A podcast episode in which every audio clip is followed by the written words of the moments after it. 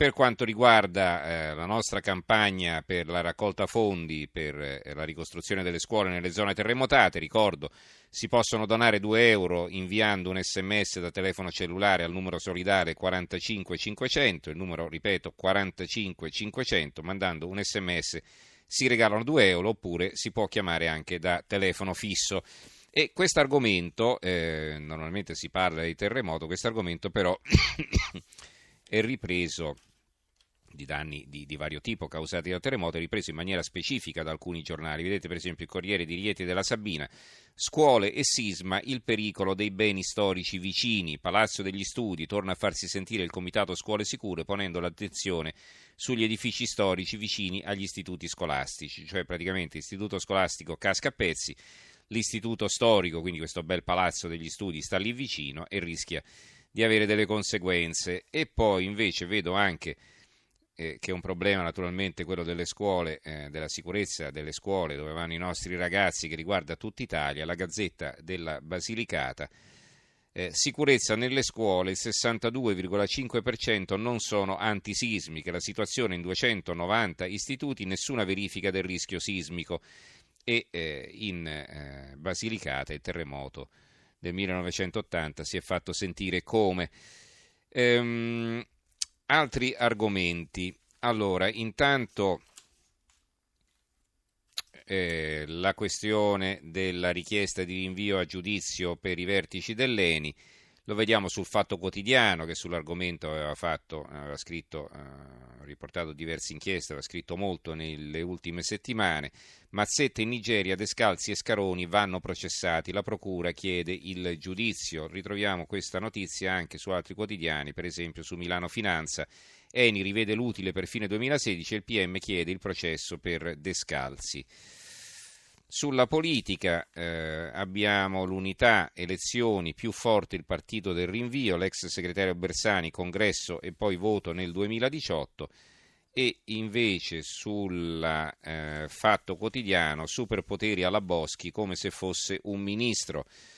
Sempre in sella, deleghe a programma e comunicazione dal sottosegretario della Presidenza del Consiglio Maria Elena Boschi si prende anche competenze che spettavano ad Anna Finocchiario che ha preso il suo posto come titolare dei rapporti col Parlamento. E poi invece una notizia più prettamente politica. La nuova linea di Renzi, lunedì inizia la guerra contro Gentiloni, i timori del colle. Altra notizia che eh, ritroviamo eh, su alcuni giornali in prima pagina, per esempio sul quotidiano nazionale, Grasso mette Lotti in buca, stop al golf, a rischio la Ryder Cup. Sapete che erano stati eh, inclusi 97 milioni di euro nel decreto salvabanche e, e, e meriterebbe un discorso perché Attenzione, è assolutamente sbagliato e improprio inserire eh, questo finanziamento per eh, la Ryder Cup, che è la più grande manifestazione golfistica internazionale, nel decreto salvabanche non c'entra assolutamente nulla, ma è per questo eh, il Presidente del Senato Grasso ha stoppato la manovra, vedo qui anche il Fatto Quotidiano. Il Presidente del Senato Grasso ferma l'emendamento da 97 milioni per un torneo di golf, il secondo stop, ma sulle mance il PD non si arrende. Ecco, questa è una descrizione impropria della questione perché? Perché non è una mancia. Non è che qualcuno regalava 97 milioni a qualcun altro per fare un torneo di golf, era semplicemente una fideiussione di 97 milioni, cioè soldi dati a garanzia per incominciare a chiedere finanziamenti per organizzare questa manifestazione che, eh, pensate, nell'ultima edizione è stata seguita da 600 milioni di spettatori in tutto il mondo. A me personalmente del golf non importa nulla, eh, avrò tenuto la mazza da golf in mano, sì e no, una volta in vita mia.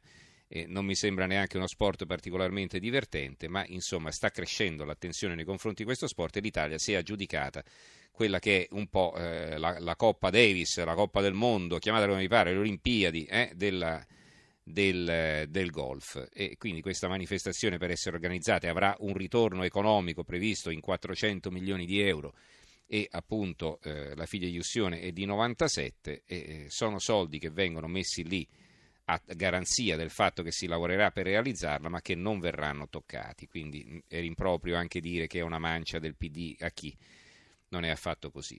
Va bene data questa spiegazione ricordiamo che la stampa domani, domani oggi giovedì ha un numero speciale per un compleanno importante perché compie 150 anni, quindi ha anche una sovracopertina, il futuro, la nostra sfida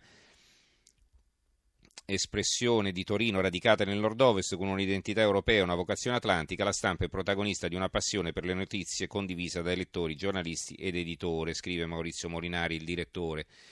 Hanno scritto per noi e qui l'elenco è veramente impressionante perché per l'occasione loro hanno articoli, eh, veramente da sfogliare questo inserto, di Papa Francesco, Vladimir Putin, Donald Trump, Sergio Mattarella, Paolo Gentiloni, Barack Obama, Hillary Clinton, Giorgio Napolitano, Angela Merkel, Antonio Tajani, Sergio Marchionne, Renzo Piano, Matteo Renzi, Fedele Confalonieri, Jean-Claude Juncker e così via, insomma, tutti pezzi non da 90 ma da 900.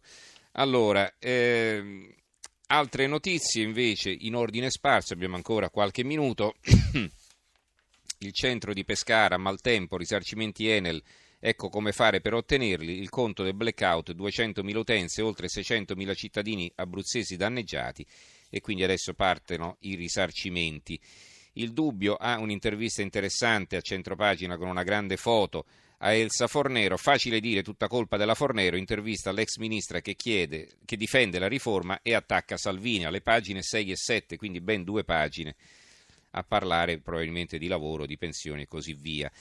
Ecco, sull'immigrazione, sul quotidiano nazionale, a centro pagina c'è una foto di un barcone, i blef del governo, migranti, sbarchi massicci annunci velleitari, rimpatri col contagocce, un fallimento, i ricollocamenti e l'accordo con la Libia e Monco. E eh, di accordo con la Libia che non funziona parlano anche altri quotidiani.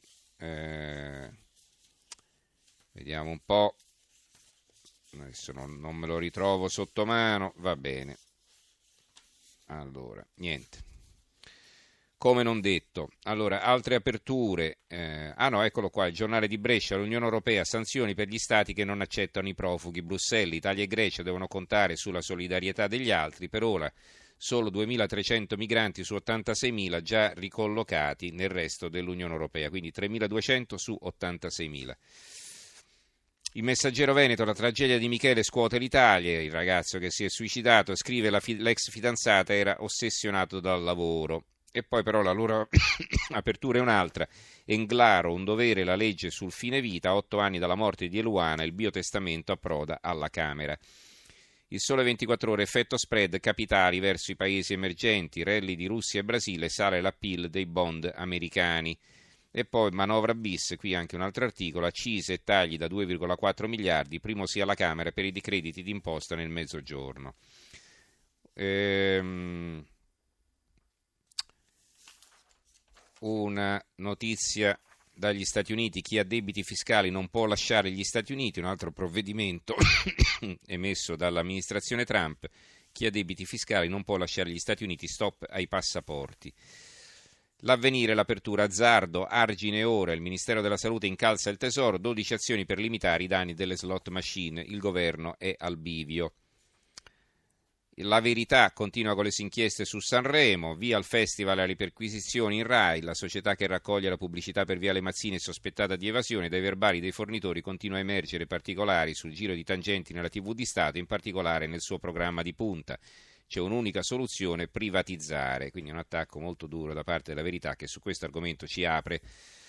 Ehm, infine abbiamo, abbiamo, concluso il tempo a nostra disposizione, va bene, eh, volevo dirvi il caso Genova gela il PD sul secolo XIX, Doria non mi ricandido, resta l'impegno, ma i Dem temono le dimissioni, un'altra tegola per il partito già diviso dalle lotte interne a livello nazionale. Va bene, ci fermiamo qui. Allora ringraziamo Gianni Grimaldi in regia, il tecnico Stefano Capogna, Giorgia Allegretti, Carmelo Lazzaro e Giovanni Sperandeo in redazione. Diamo la linea al giornale radio che sarà condotto da Roberto Zampa e ci risentiamo domani sera. Grazie a tutti e buonanotte.